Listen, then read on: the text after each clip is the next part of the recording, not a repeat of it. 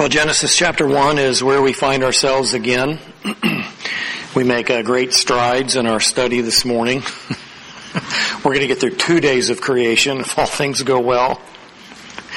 So far it's been a, a, bit of a slow go and that, at least from my perspective, is to be understanding um, simply because of the complexity that is in the book of Genesis. There's so much information that can be drawn into this. There's so much determination on what to leave out. There's rabbit holes that you can run through that really don't help do anything but debate with people who don't need to be debated with. And so, um, we continue in our study of Genesis 1. So as we explore the miraculous and the supernatural work of creation, we're reminded of the immense power and majesty in God's creation. With infinite wisdom and power, God simply speaks the universe into existence. he didn't have to think about it for long periods of time. He didn't have trial and error. He simply knew what needed to be done. He knew how it needed to be done. And he speaks it into existence through the power that resides in him. So in verse 1, Moses summarizes the act of creation, and through the end of the chapter, he provides the detail of this creation. He's not attempting to provide a, an explanation suitable for modern day scientific inquiry. But inspired by the Holy Spirit, he gives the account of one whose feet are firmly planted on the ground as he gazes up into the skies of the ancient world. Many believe that Moses penned these words, these words during the wilderness wanderings. He did so as a record for the Israelites and also as a response to the worship of, the, of a pantheon of mythological gods that surrounded the nation of Israel. These mythologies celebrated and worshiped creation, instead of the creator. Verse 2 tells us that there was, the earth was a massive pool of water without shape and without habitation. It was enveloped in darkness. The Spirit of God was hovering or moving over the earth, highlighting the special work of creation it was going to be brought about on this planet that we currently live on. And so the remainder of day one through day three would provide form to this unshaped planet and days four through six would provide the filling of the uninhabited earth. So in verse three, God declared, let there be light and there was light. The light was the light of His glory since the moon and the sun and the stars were not yet created until day four. So the earth hung, hangs in space, illuminated by God's glory. God called the light day and the darkness he called night. And this is the birth of the light and darkness motif, and we're going to see another motif introduced to us today. So light always reminding us of the presence of God, the glory of God, and the spiritual purity of God in this motif, and darkness symbolizing sin, evil, and separation from God. Light and life are found in God lifelessness and darkness are always experienced apart from God and a part of what I believe is pulled into the earth being in darkness and God illuminating earth with the light of His glory is carried throughout the scriptures in this motif. So the first day of creation ended. My treatment of the days of creation will be a literal 24 hour solar day as opposed to days of an indeterminate amount of time. This is what the text clearly supports with the usage usage of the word day. Also the repetition of evening and morning as a timestamp at the conclusion of each of these six days of creation. So now we turn our attention to day two. We're going to read first of all verses six through eight and look at the expanse that God is going to create. So in verse 6, and God said, let there be an expanse in the midst of the waters and let it separate the waters from the waters. God made the expanse and separated the waters which were below the expanse from the waters which were above the expanse. And so, and, and it was so. God called the expanse heaven, and there was evening and there was morning a second day. So the work of the second day of creation is centered on the dividing of the water from from the water. Verse 6, God said, let there be an expanse in the midst of the waters and let it separate the waters from the waters. So God simply speaks and his creative genius and power is unleashed. And again, God can create as much in a nanosecond as he can create in a hundred billion years. It's not a difficult thing for him. And so here, God creates the expanse. The expanse is the atmosphere or the skies. And later in verse 8, it is called the heavens. So this takes quite a bit of explanation. It's not as complicated as it might seem at first. So in Earth's original form, there was only water. This is very difficult to grasp. Because all we know now is the land that we walk on and the bodies of water that we might go visit for a swim or a trip to go fish or to do something else. But in Earth's original created state, there was nothing but water. Water was from the very bottom of the earth all the way into the skies. There was no differentiation. There was no distinction. Only a massive ball of water that expanded out into space as far as you could see. Here on day two, God divides the water into two distinct layers. This space separating these two layers comprises our atmosphere or the skies that we see each day. Now verse 7 is a repetition of verse 6. God made the expanse and separated the waters which were below the expanse from the waters which were above the expanse and so it was. Now as we look at this, the creation of the expanse, it's helpful to remember that Moses isn't speaking into a modern scientific community but to an ancient culture with no ability to make the same scientific distinctions about the atmosphere that we make today. Moses is simply looking into the sky. He sees the sky, the blue sky, the clouds that are in the sky. He sees the dark expanse of space, as we would call it today. And so there is no distinction about the atmospheres that we have come to know through scientific study today. So for example, NASA says the Earth's atmosphere has five major and several secondary layers.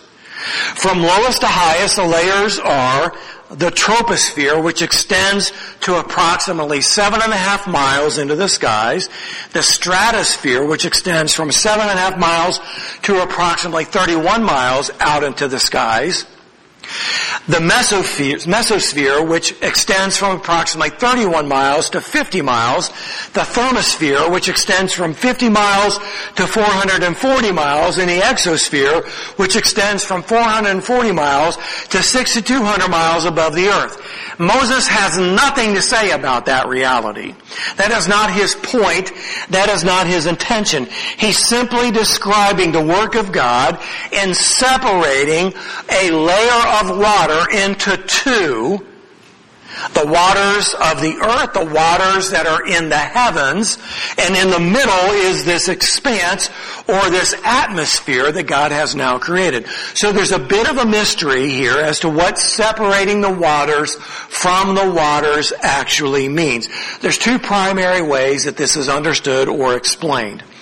So the Hebrew word for expanse means to beat out or to spread out like a covering. It was often used in the beating out of gold and in beating out that gold, it was made into a thin layer that could then be used as an overlay of a piece of wood or something else. Something else. This is likely what it, how it was used in the creation of the pieces that were within the tabernacle. For example, the Ark of the Covenant. Likely layers of gold that had been beaten out that cover over something else.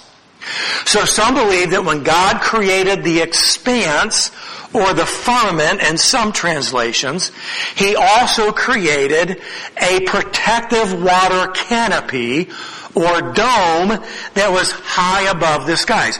God laid out a covering over the expanse, separating the waters from the waters, and this protective water canopy or dome is high above the skies. It is theory, theorized that this protective canopy provided for perfect temperature It protected for a time from the harmful rays of the sun. It elongated life, and this is why so many people in the book of Genesis lived for 900 years or so. It is also believed that the flood of Noah's day was the result of God unleashing this upper layer, layer of water upon the earth and flooding it in a very short period of time. Now this is just a theory. It is speculated based upon the meaning of the word expanse, that it was a covering that was beaten out, for example. But there's nothing in the text that makes this assessment verifiable. It's simply an extrapolation of the word expanse. Most believe the separation of the waters simply speaks of the water vapor that is in the skies, found in the clouds, and is the cause of rain upon the earth. Throughout this chapter, Moses uses the term heavens and expanse synonymously and interchangeably as we would see, as we will see in verse 8. So God names the expanse heaven. And that's what it says here in the beginning part of verse 8. God called the expanse heaven. Now, throughout this chapter, as I just mentioned, we see the interchangeable terminology of heaven and skies and expanse used throughout this. We see this in Genesis 1, 15, 17, and 20 and let them be for this is the God created the uh, the sun and the moon and the stars and let them be for lights in the expanse of the heavens to give light on the earth. And it was so then in verse 17 God placed them in the expanse of the heavens to give light on the earth. Then in verse 20 God said let the waters teem with swarms of living creatures and let birds fly above the earth and the open expanse of the heavens. So based upon how Moses chooses to use the word expanse synonymously and interchangeably with skies and or heavens, it seems most likely that He's not talking about a protective dome that has water above it and then our atmosphere between it and the waters of the earth. It's simply the vapor of water that exists in the skies, in the clouds, clouds, and then becomes the source of rain upon the earth. God calling the expanse heaven should not be understood by what we hear or think of when we hear the word heaven today. When we think of heaven, we refer to the eternal place of God's presence, where the departed believers and the angels exist in God's presence.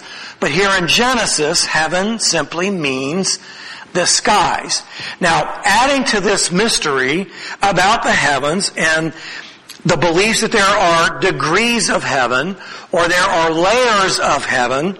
This is introduced for us in the book of Second Corinthians. And in one of Paul's visions, he gives an account of being ushered into the third heaven. And that would to us indicate that there was a first heaven and a second heaven. So what did Paul mean by that? Here's what it says in 2 Corinthians 2.12. I know a man in Christ who 14 years ago, whether in the body I do not know or out of the body I do not know, God knows such a man was caught up to the third heaven. So Paul is talking about himself.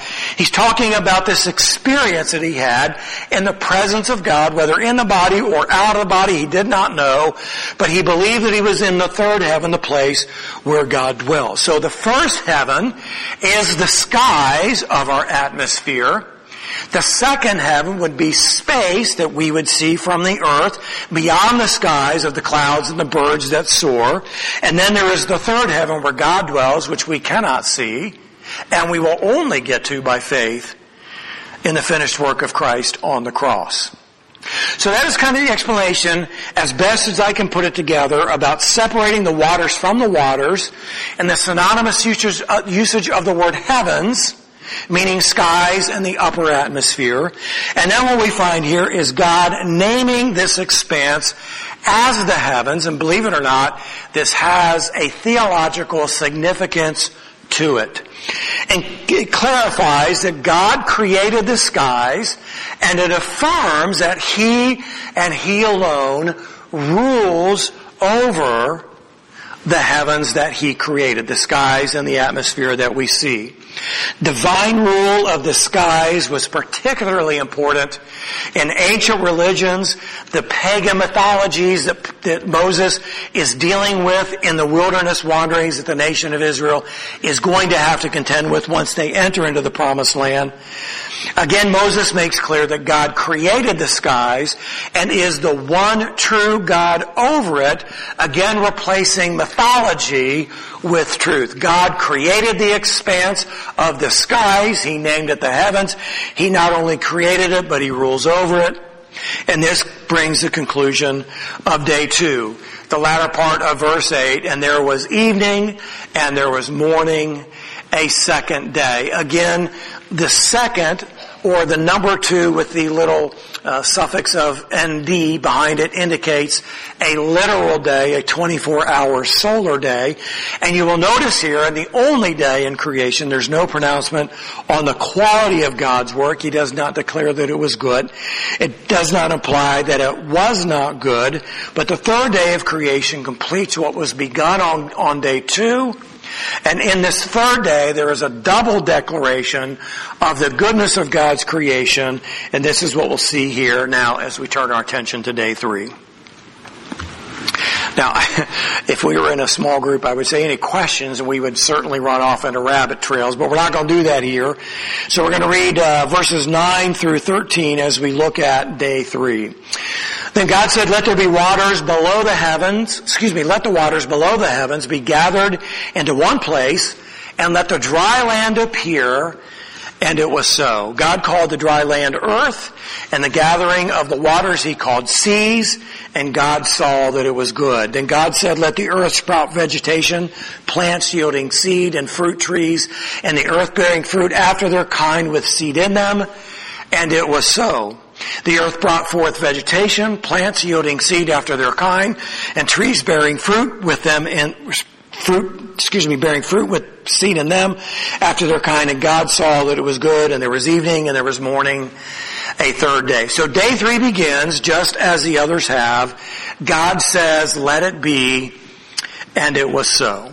So God creates dry land. Verse 9, God said, let waters below the heavens be gathered into one place and let the dry land appear.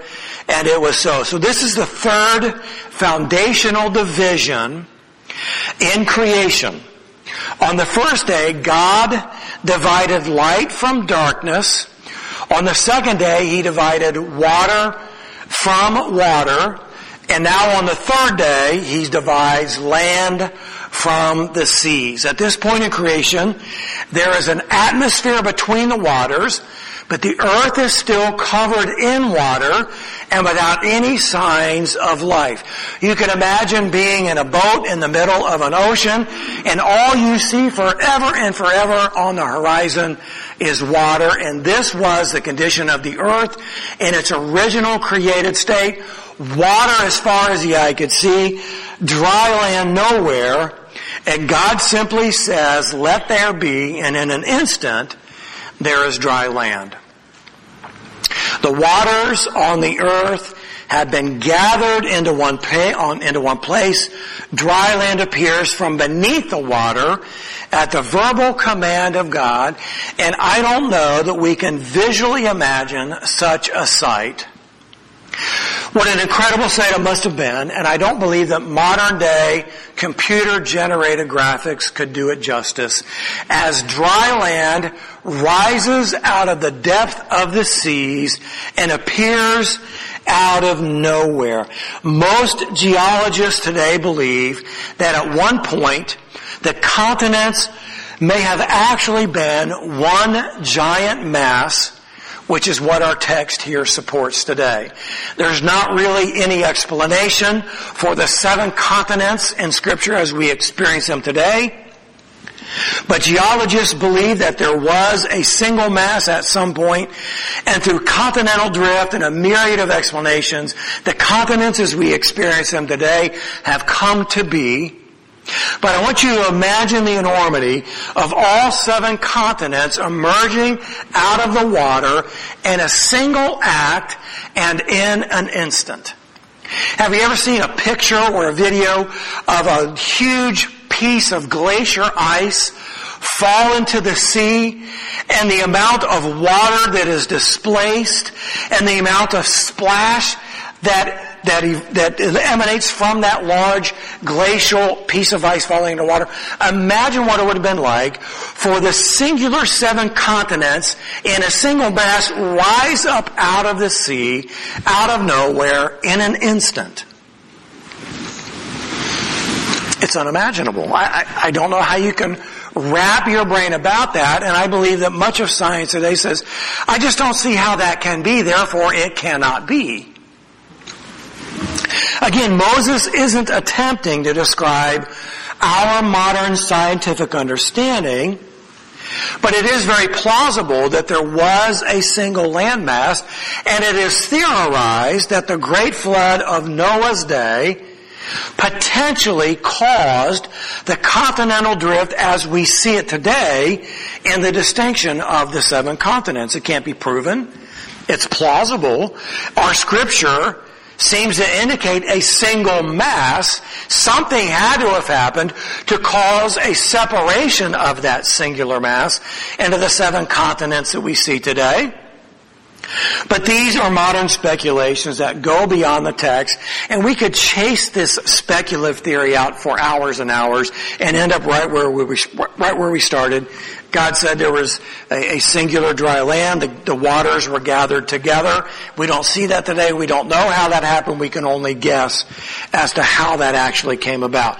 God's creative power displays in the mass of earth of dry land coming up out of the water, he displays his power over the earth. He displays that he is Lord over the earth and the worship of the earth today, as it has been for centuries, is misplaced. The notion of there being a mother earth or a mother nature is completely contrary to the truth of God's Word. Many, many ancient religions, all of the mythologies, worship something about the dry land. They worship something about the seas. And as we would go and look at in the creation of the animals and the creatures that inhabit the land and the seas, there's myriads of mythologies that worship those things, all of them worshiping the creation rather than the creator. Now verse 10, beginning part of that, God called the dry land earth. Just as the dry land miraculously appears from beneath the water, the water is also gathered into one place. And gathering, the gathering of the waters he called the seas, and God saw that it was good.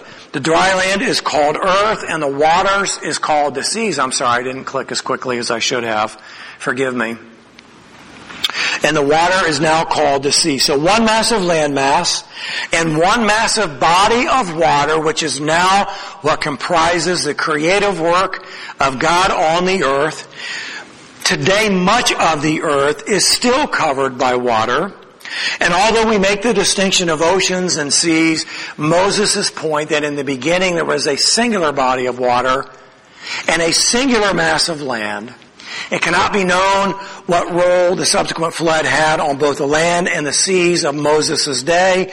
Moses isn't attempting to describe the waters as we would see them today or even in his own day, simply describing God's creative work and allowing or causing the landmass to come up out of the earth. Now what is amazing to me about this aspect of creation is that from beneath the water, the landmass appears and how does scripture describe this mass of land?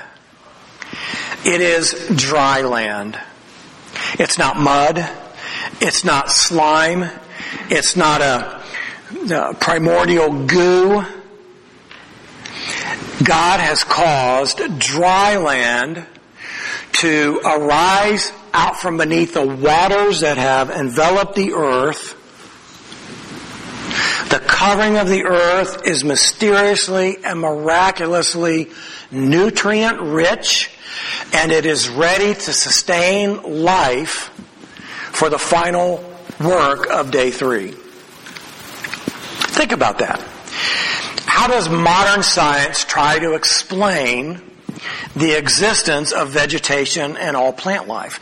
Well, for hundreds of millions of years, there was this natural process or this chemical reaction that created all of this stuff. And the problem always comes back to this. How does animate life come out of inanimate objects? There just isn't any real explanation for that apart from a divine being creating life as we experience it today. So the soil that is now covering the earth that is described as dry land is nutrient rich and it's ready for the vegetation that's about to come. God observes the dry land and the seas and he declares that they were good. What was missing in the second day of creation is now added twice here in day three it was good, and then here again, it was good. Now that the water has been separated from the, from the waters, and the dry land has emerged from beneath the waters, God declares that it was good. Now the second thing that God creates here, in addition to the dry land, is the vegetation. Verses 11 and 12. Then God said, let the seed sprout vegetation, plants yielding seed, and fruit trees on the earth bearing fruit after their kind with seed in them. And it was so. The earth brought forth vegetation, plants yielding seed after their kind, and trees bearing fruit with seed in them after their kind, and God saw that it was good. Again, by the spoken word, God creates vegetation and plant life. Now there's two basic categories of vegetation that are indicated here. Plants yielding seed and trees also yielding seed. And you will notice that all vegetation, all plant, and all trees were created and the phrase here is after their own kind. Now that's an important distinction. The fact that creatures reproduce according to their own kind is a fundamental rule of genetics. So think about this. God created the plant life, all the vegetation, all the trees to produce seed of their own kind, meaning that they would continue to reproduce themselves out of their own kind. Now let me repeat what I just said. The fact that creatures reproduce according to their own kind is a fundamental rule of genetics. This is cut and paste. Listen to this. Each organism has a unique DNA structure with genes and chromosomes that determine all of its characteristics. Careful breeding can emphasize or minimize certain characteristics within the genotype, but no amount of cross-pollination can cause a whole new life form to arise from the species that exist. In layman's terms, what that means is you can't take the seed of an apple and the seed of an orange and blend them together and get a totally new species. You can't do that. You can take apple seeds, you can extract the genes and the chromosomes within those seeds, the DNA if you will, and you can emphasize certain characteristics or to diminish certain characteristics, and you can then create a certain kind of apple, but you can't take the two together an orange and an apple and breed them into a totally new species. Now we're going to talk a lot more about this as we get into animal kingdom and to the creation of humanity as we know it. But this is an important distinction and it is essential that we understand this as we begin to flesh out the theory of evolution and the pitfall that exists within it. We'll talk more about that as we get to it. We could sidetrack and not finish day three and I don't want to do that. Just as the waters were given their boundaries, God separated the waters, right? The water separated from the water, they're given their boundaries. Just as the waters are given their boundaries, so is all plant life. They're given seeds to reproduce after their own kind. The point here is this, what God speaks into creation is already mature and ready to sustain life. There isn't the need for months or years or hundreds of millions of years. It is instantly ready. It is mature to accomplish God's purposes instantly. God said, and it was. God's creative power is able to do the impossible, which modern science cannot explain and cannot accept. Therefore, modern science dismisses much of the biblical record.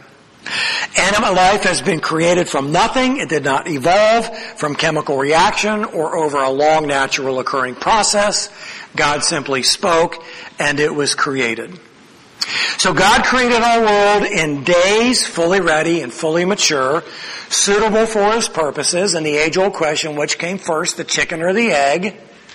Which came first, the seed or the fruit? The Bible tells us the fruit came first. The chicken came first, with the ability to reproduce after its own kind.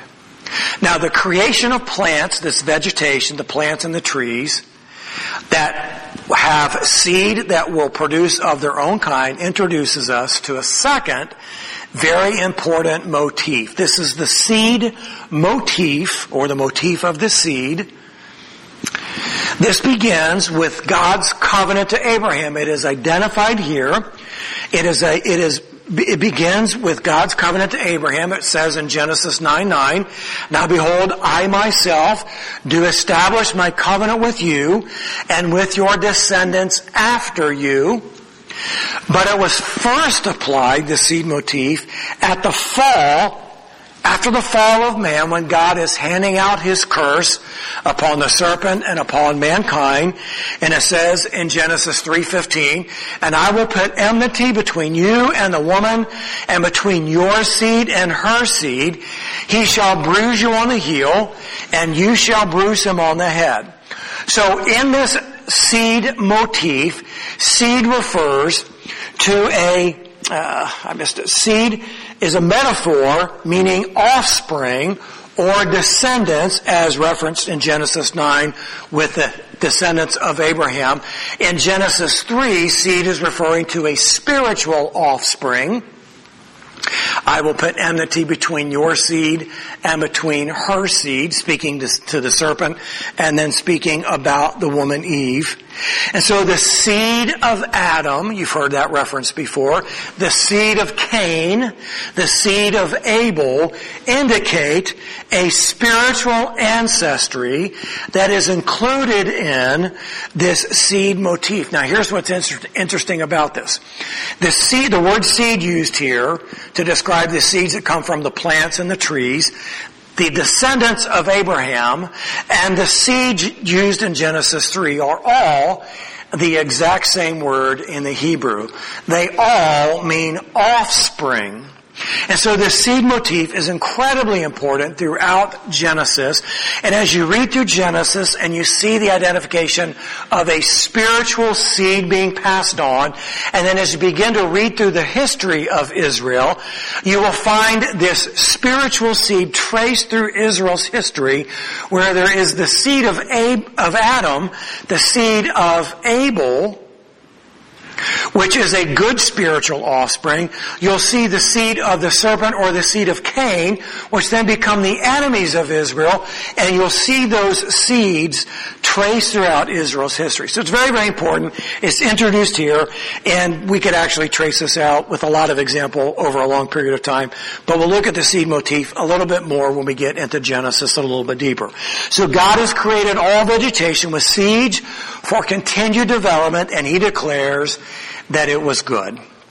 So according to God's plans and purposes, displaying His power in creation, His rule over creation, He's created vegetation of trees and plants, both with seeds, and it's been created for the for the uh, continuation of the species. And God looks on it and declares that it was good. And then verse 13 declares it was evening, and there was morning, and there was a third day. So these are probably, uh, day two is a simpler day to deal with. Day three introduces us to some of the complexity that will flesh out a little bit further as we go through the days of creation. But I find so much to be interesting about the power of God's creative work that mystifies modern science that can look into space further than our human eye could ever think to see And it simply declares His creative power, His rule over everything that He's created. It sets aside the false mythologies that the nation of Israel is going to have to contend with. And it screams to man today, how did all this come about? How can this be reasonably explained apart from what is read in these descriptions of the days of creation? I mentioned this in the hallway as I was speaking with Ken. I believe that it takes greater faith to believe that the complexity of the created world exists apart from God than it does to believe in a creative being speaking this into, into existence without our ability to completely understand it nor explain it. I think it takes more faith to deny God's creative work than it does to read the scripture and just say, wow, what an amazing God we serve. Would you bow with me in prayer, please?